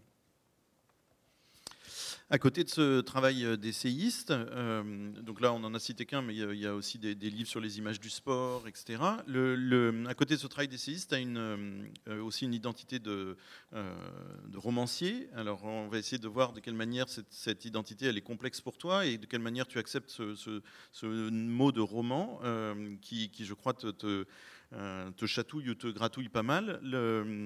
Là, encore, pour décrire à quel point je, euh, je regarde ton travail euh, de manière un peu sidérée. C'est que le, disons que j'ai tendance, pour le dire très clairement, quand je te lis, j'ai l'impression, ou quand je t'écoute en parler, j'ai l'impression d'être Anatole France et que toi, tu es Raymond Roussel. C'est-à-dire, c'est à peu près ça la différence. C'est-à-dire que euh, les, livres et la façon que tu as d'en parler de, ces trois premiers romans, tu utilises par exemple le mot de maquette. Alors, est-ce que, alors, dans ces livres, on voit ta passion pour le cinéma. Hein, très présent. Par exemple, dans, dans celui que j'ai là, Balterne, qui est le second, euh, sont des, des, comédiens qui euh, sont dans une sorte de, euh, de, village de retraite, mais qui sont censés continuer de jouer le rôle qui a marqué leur carrière jusqu'à la fin. Le, dans Zooclinique, on est dans une, dans une ville de l'Europe occidentale et il y a comme ça des, des, figures de films de, de science-fiction de, euh, qui surgissent, euh, etc. Euh, donc, on voit bien de quelle manière ton activité de, cinéphile, elle est complètement indissociable de ton activité d'écriture. mais est-ce que et, donc ça fait que est-ce que c'est ça qui peut-être explique que tu ne sois pas pleinement romancier ou que tu ne veuilles pas te dire pleinement romancier? Oui, puis en fin de compte, euh, ces trois livres-là chez, l'Arbalète, c'est trois livres où euh, j'avais euh, l'idée que oui, que c'était de faire des maquettes. Et c'était un peu alors dans, un, dans, un, truc de mauvais esprit en partie, qui est de dire, j'avais l'impression qu'on parlait beaucoup de que vraiment il y avait un gros retour de l'immersion qu'il fallait être immersif. Et, dans ma tête, je me disais, oh, finalement, une maquette, c'est pas plus mal. Quoi. En fin de compte, moi, j'ai grandi quand même avec les plus petits livres du monde, quoi, c'est-à-dire avec les Duras, avec les Beckett, ce genre de choses-là.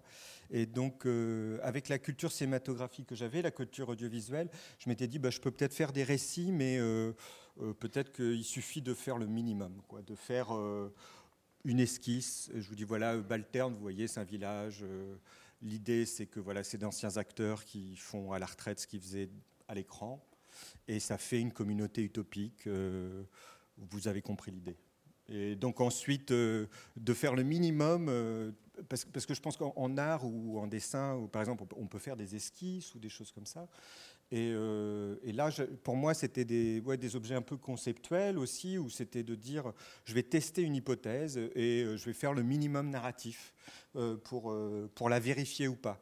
par exemple, dans Balterne, c'était parce que pour moi, il y avait un truc très très beau, c'est que en Suisse, à un moment, il y a il y a Douglas Sirk, le grand euh, mélodrame, le grand euh, réalisateur allemand euh, de mélodrame, et Charlie Chaplin, qui tous les deux vivaient à 30 km l'un de l'autre après leur retour d'Hollywood. C'est-à-dire que le grand rêve hollywoodien, il, est, retombé en Suisse à partir du moment où il y a justement la ruine des studios à Hollywood. Et donc l'idée, c'était de, mon, mon, hypothèse de départ, c'était de dire est-ce qu'il y a quelque chose de ce rêve qui aurait pu continuer en Suisse? Et donc, à partir de cette hypothèse-là, tu, vois, enfin, dans mon idée, c'était de faire le minimum pour voir comment ça, pouvait marcher. C'est-à-dire euh, partir des, films, euh, des home movies de Chaplin ou des, films d'école que fait Cirque euh, à cette époque-là, et puis de dire, bon, bah, finalement, est-ce que, est-ce que ça ne serait pas une sorte de, croisement utopique entre le cinéma et la vie que cette retraite suisse de ces grands cinéastes-là, ce, bout de rêve hollywoodien qui retombe. et, et, donc voilà, du coup, du coup de mon point de vue, mais je comprends tout à fait que ça ne soit pas satisfaisant pour plein de gens, euh, c'était posons cette hypothèse-là et je vous la fais, euh, je vous fais les, grands traits mhm. et vous voyez l'idée. quoi. Est-ce que, le- est-ce que cette idée de, de- d'esquisse, euh, de maquette, est-ce, qu'on peut aller jusqu'à dire qu'il y a- une espèce de haine du roman derrière, un petit peu? Non, non, non, c'est une question sérieuse. Non, non, c'est pas une haine du roman, c'est c'est vraiment, je pense d'abord une question de- vraiment avec quoi j'ai grandi. Et ça, ça peut être un problème, quoi. Mais euh, euh, c'est vrai que j'ai grandi avec les, ouais, plutôt avec les livres les plus petits de, du monde, quoi, avec les, les je sais pas, les, les 12 pages de, Beckett ou de Duras, ou encore une fois, ou ce genre de choses-là.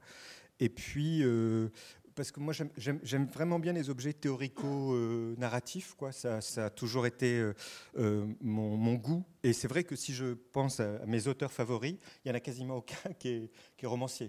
Ça peut être euh, des généraux à à la retraite, comme euh, César ou La Rochefoucauld, tu vois, ou des, euh, poètes, euh, ou des, euh, scientifiques. euh, mais J'adore euh, la littérature plutôt de, de niche, de, gens qui viennent plutôt de, soucis théoriques et qui essayent de, résoudre le problème euh, en peu de pages. C'est ce qui fait rêver. Euh, euh, et ma figure euh, tutélaire, par exemple, c'est- Valzer avec la crise du roman. Tu vois, c'est que on peut faire un roman et puis ensuite, est-ce qu'on peut le réduire? Et puis ça, vient- ça devient des nouvelles très courtes. Et puis on écrit au crayon de bois parce qu'on n'arrive plus à écrire à la plume. Et donc, du coup, c'est plutôt ça l'idée, ouais. Alors justement, on en vient à, celui de tes livres qui me, fascine vraiment beaucoup, parce que tu as utilisé le, le- le- le- verbe réduire, euh, donc qui est un livre qui s'appelle Magie industrielle, qui a été publié par les éditions en, en 2016. Euh, alors c'est un livre très très étonnant. Pour le coup, c'est une sortie du roman. On n'est plus euh, même pas dans la maquette. euh, On est vraiment dans un autre type d'écriture. On peut dire que grosso modo, ce qui, ce qui disparaît définitivement, c'est peut-être l'idée de narration, de cadre narratif, et aussi l'idée de personnage, parce que quand même, au bout du compte, on pouvait essayer de trouver des personnages dans, tes précédents livres. Et j'ai envie de dire, pour y mettre des étiquettes, c'est on, se rapproche plus de la poésie, ou en tout cas de formes d'écriture expérimentale. Euh, et là encore, euh, présence du cinéma très évidente à deux niveaux. Euh, euh, la première, c'est donc ton matériau de base pour ce livre, c'est les blockbusters hollywoodiens. Donc là encore, des objets qui sont plutôt méprisés. En tout cas, tu m'en parlais l'autre jour en me disant que la critique de cinéma, par exemple, n'a pas ça dans son viseur, ne regarde pas ça et ne veut pas prendre ça en compte, alors que évidemment, ce sont des, films qui sont vus par des, des millions de personnes et que donc ça fait quelque chose à nos sensibilités. Et quand bien même nous, on les regarderait pas, si ça, si ça affecte la sensibilité de nos voisins, là pour le coup, c'est une affaire de vivant. euh, euh, obligatoirement, la nôtre aussi s'en trouve, euh, trouve changée. Et tu, partant de ça, tu en proposes une, ce que tu, enfin, pas ce que tu appelles, parce que pas le seul, mais un mash-up. c'est avec toi que j'ai découvert le mot, c'est pareil. Est-ce que tu peux expliquer un petit peu justement ta démarche autour de ce livre? Euh, oui, oui, euh, bah, en fin de compte, la question des, blockbusters, elle est, liée vraiment à la révolution numérique, au fait que visuellement, il se passe quelque chose que moi je considère comme, euh, et je suis pas le seul, mais comme vraiment fondamental. C'est-à-dire que je pense qu'il y a eu la grande révolution euh, photographique euh, où tout d'un coup est apparue l'image documentaire. Et, euh, et ça, il a fallu un siècle pour qu'on la comprenne, quoi, euh, pour qu'on sache en quoi une image documentaire, c'était pas une image euh, picturale, quoi. Et, là, la révolution numérique, c'est la, clôture de ce moment-là. C'est que l'image documentaire redevient une image picturale. C'est-à-dire qu'on peut passer d'une image de captation réaliste à une image fantasmée. Pour moi, c'est enfin, monstrueux. Donc c'est c'est une révolution sur deux siècles. Euh, Barthes disait que c'était une révolution anthropologique, la, la création de l'image documentaire. L'idée qu'on est en train d'en voir la- potentiellement la clôture, euh, c'est fou. Et moi, mon admiration pour les blockbusters, c'est que je pense que c'est les seuls qui, gèrent ce problème-là tout le temps, que les super-héros, euh, leur super-pouvoir, c'est toujours leur capacité de passer d'une image documentaire à une image euh, fantasmée, c'est-à-dire de passer d'une image euh, à laquelle je crois à une image que je fantasme. Et donc, euh, je suis toujours un peu navré que les critiques euh, disent ouais le scénario est pas bon. Ben oui, mais leur problème il est plus fort que ça quoi. Ils sont en train de gérer la fin d'une révolution anthropologique de deux siècles. Euh, C'est-à-dire comment est-ce que on est en train de de repasser d'une culture de, l'image documentaire à une, culture de l'image picturale, le triomphe de la peinture de nouveau. Et c'est pour ça qu'évidemment, le plus grand studio aujourd'hui, c'est Marvel, c'est-à-dire euh, une, entreprise de, dessin et pas une entreprise de cinéma. Euh, donc, pour moi, il y avait quand même ce truc-là, que cette, cette image-là, qui basculait d'un régime documentaire, d'indicialité à un régime fantasmatique, onirique, c'était vraiment quelque chose de très fort et qu'il fallait donc ressaisir ça dans ces films-là.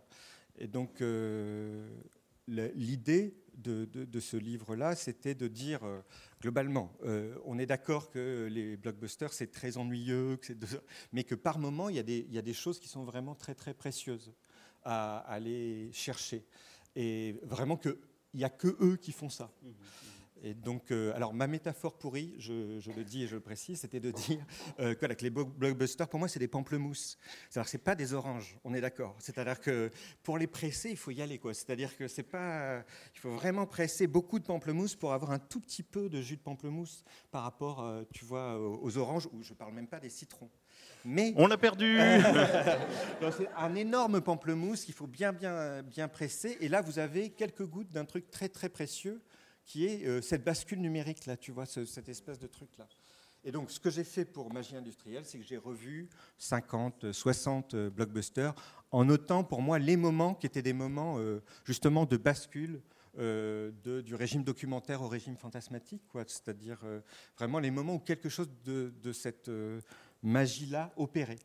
Et j'ai pris des notes pendant six mois et j'ai essayé d'oublier les sources et j'ai ensuite euh, condensé tous ces notes pour en faire euh, des textes, pour avoir une sorte de condensé de blockbuster. C'est-à-dire vraiment juste là où pour moi ça fonctionne, c'est-à-dire euh, encore une fois là où quelque chose d'essentiel se joue dans ces objets-là. Euh, tout à l'heure, quand on préparait ensemble, euh, donc je, t'avais demandé, comme, aux autres, je t'avais demandé de, si tu acceptais de, lire euh, un passage du livre.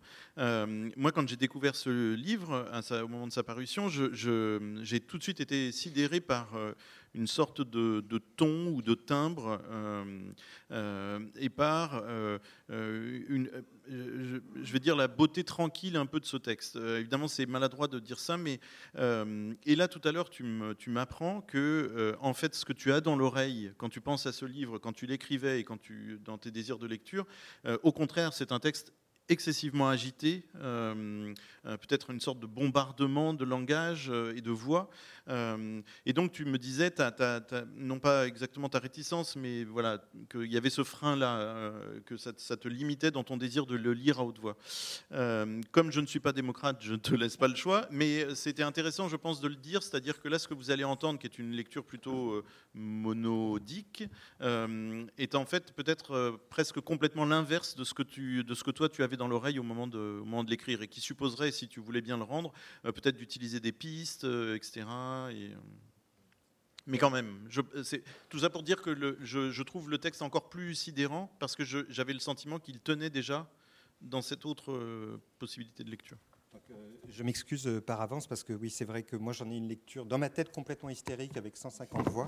Donc je vais essayer de faire la lecture la plus neutre, mais si je suis rattrapé par par euh, mes voix, euh, vous m'en excuserez. m'excuserez. Donc, euh, la nuit, j'explose les blocs. Je fonds la mer, l'ai en moi. Je perce les coffres, je perce les murs. J'ai des drilles au bout des bras. Je suis la hache et le marteau. Je suis la plaie et le couteau. Je souffle le chaud et le froid. Je prends appui sur l'air plissé comme sur un trampoline. Je m'élance, je troue l'espace, je ne tiens plus en place. Je traverse toutes les villes, toutes les acropoles. On se lasse, hélas, plus vite des villes que des personnes. À la fin, je rebondis sur des dunes dans le désert. Mon crâne tire sur ma peau, mes veines gonflent. Je dois gérer l'afflux sanguin et le courant électrique. Pour un marsouin de mon âge, j'ai déjà connu pas mal de mues et de mutations. Chaque morceau de ma peau menace de se détacher, de faire sécession. Mon corps est une braise, je suis ravagé, je me soigne, je me recouvre. Je me déplace comme une vague, je traverse les murs. Depuis que j'ai compris que les murs étaient en papier, je les traverse sans hésiter. Je me retourne comme un parapluie. Je suis réversible. Je change de corps tous les jours. Je le roule en boule, je le lave à la main, je l'étends sur un fil, je le fais claquer au vent, je me jette en avant. La nuit, j'occupe tout l'espace. J'explore les dimensions.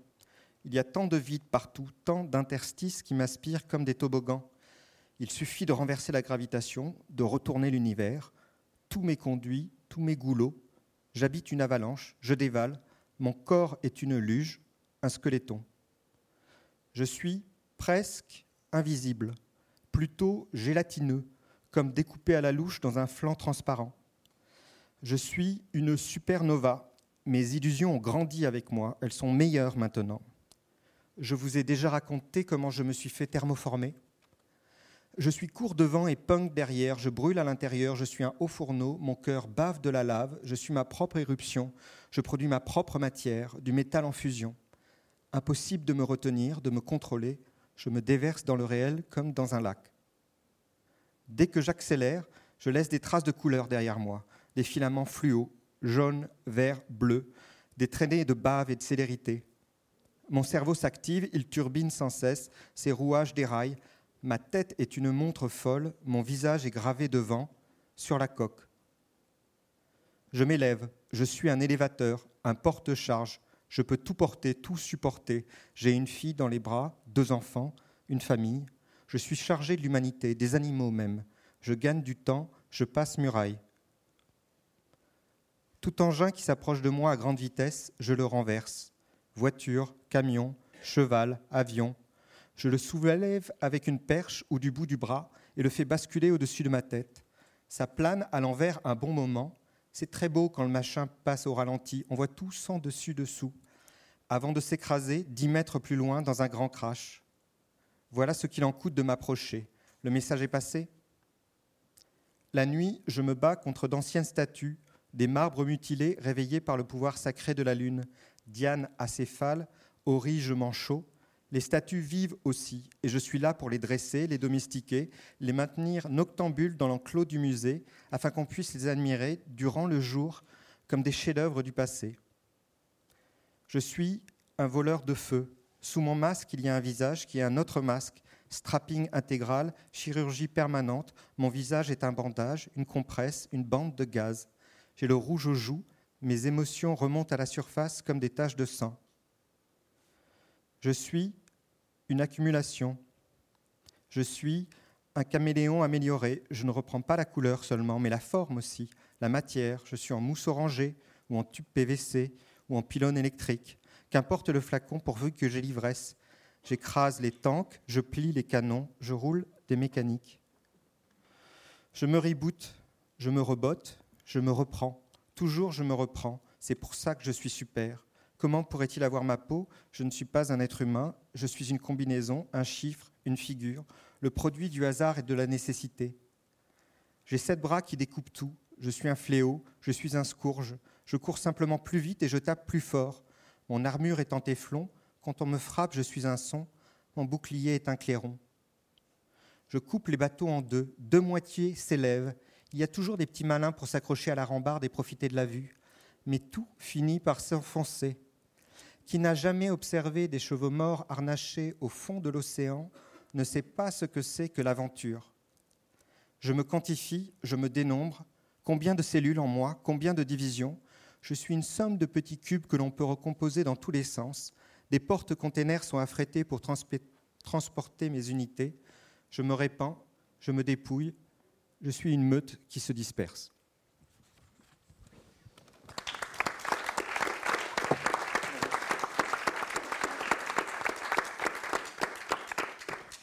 Juste une, toute dernière question pour terminer. dernièrement, les éditions Nous ont publié un énorme volume de, Jacques Roubaud euh, qui s'appelle Trident. Le, trident étant donc une sorte de forme poétique qu'a bricolé Jacques Roubaud et, euh, euh, qu'il a trouvé incroyablement féconde. Est-ce que toi, tu as le sentiment, avec cette, cette, sorte de technique du mash-up, est-ce que tu as le sentiment d'avoir trouvé peut-être ton langage, alors c'est un peu grossier de dire ça, mais est-ce que tu as le sentiment d'avoir trouvé ton langage Et est-ce que ce que tu as expérimenté là pourrait devenir la, matrice d'autres livres? Oui, en, termes de. C'est vrai que pour, moi, j'avais toujours une angoisse sur la question du style, qui était une sorte de, de chose qui m'intéressait pas tellement, parce que j'avais l'impression que c'était toujours la question de la voix. Et en fin de compte, quand je me suis rendu compte que le style, ça pouvait être une méthode, c'est-à-dire, voilà, tu recopies des notes, tu oublies les sources, tu les compresses, et au final, ça fait des effets de voix, mais euh, sans que ça vienne directement de toi. Alors là, du coup, oui, ça m'intéresse, euh, du coup, comme, comme pratique, euh, le mashup, ça, ça me paraît une chose intéressante, d'autant plus que, en fin de compte, quand j'ai commencé à écrire ça, j'ai commencé à lire Elsa Boyer, et, et pour moi, c'est vraiment quelqu'un que j'adore, je trouve exceptionnel. Et euh, ce qu'elle fait dans la façon dont j'ai l'impression qu'elle écrit à partir des images, euh, ça me fascine complètement et, ça m'a un peu conforté dans l'idée que en compressant des images, on peut réussir peut-être à produire du texte. Euh, quand elle fait Beast ou Mister, par exemple, quand elle fait dans, dans, dans, Beast, publié par POL, oui, elle crée un président qui est euh, à la fois euh, Obama et Sarkozy, parce que c'est la somme des images euh, qu'elle a compressées, quoi, et, ça, devient quelque chose, une matière audiovisuelle qu'elle retraite à l'écrit, et je trouve ça assez fantastique. Donc ça m'intéresse dans cette idée-là, que je pense qu'il y, a une façon de compresser les images qui, donne, je, crois, du texte un peu.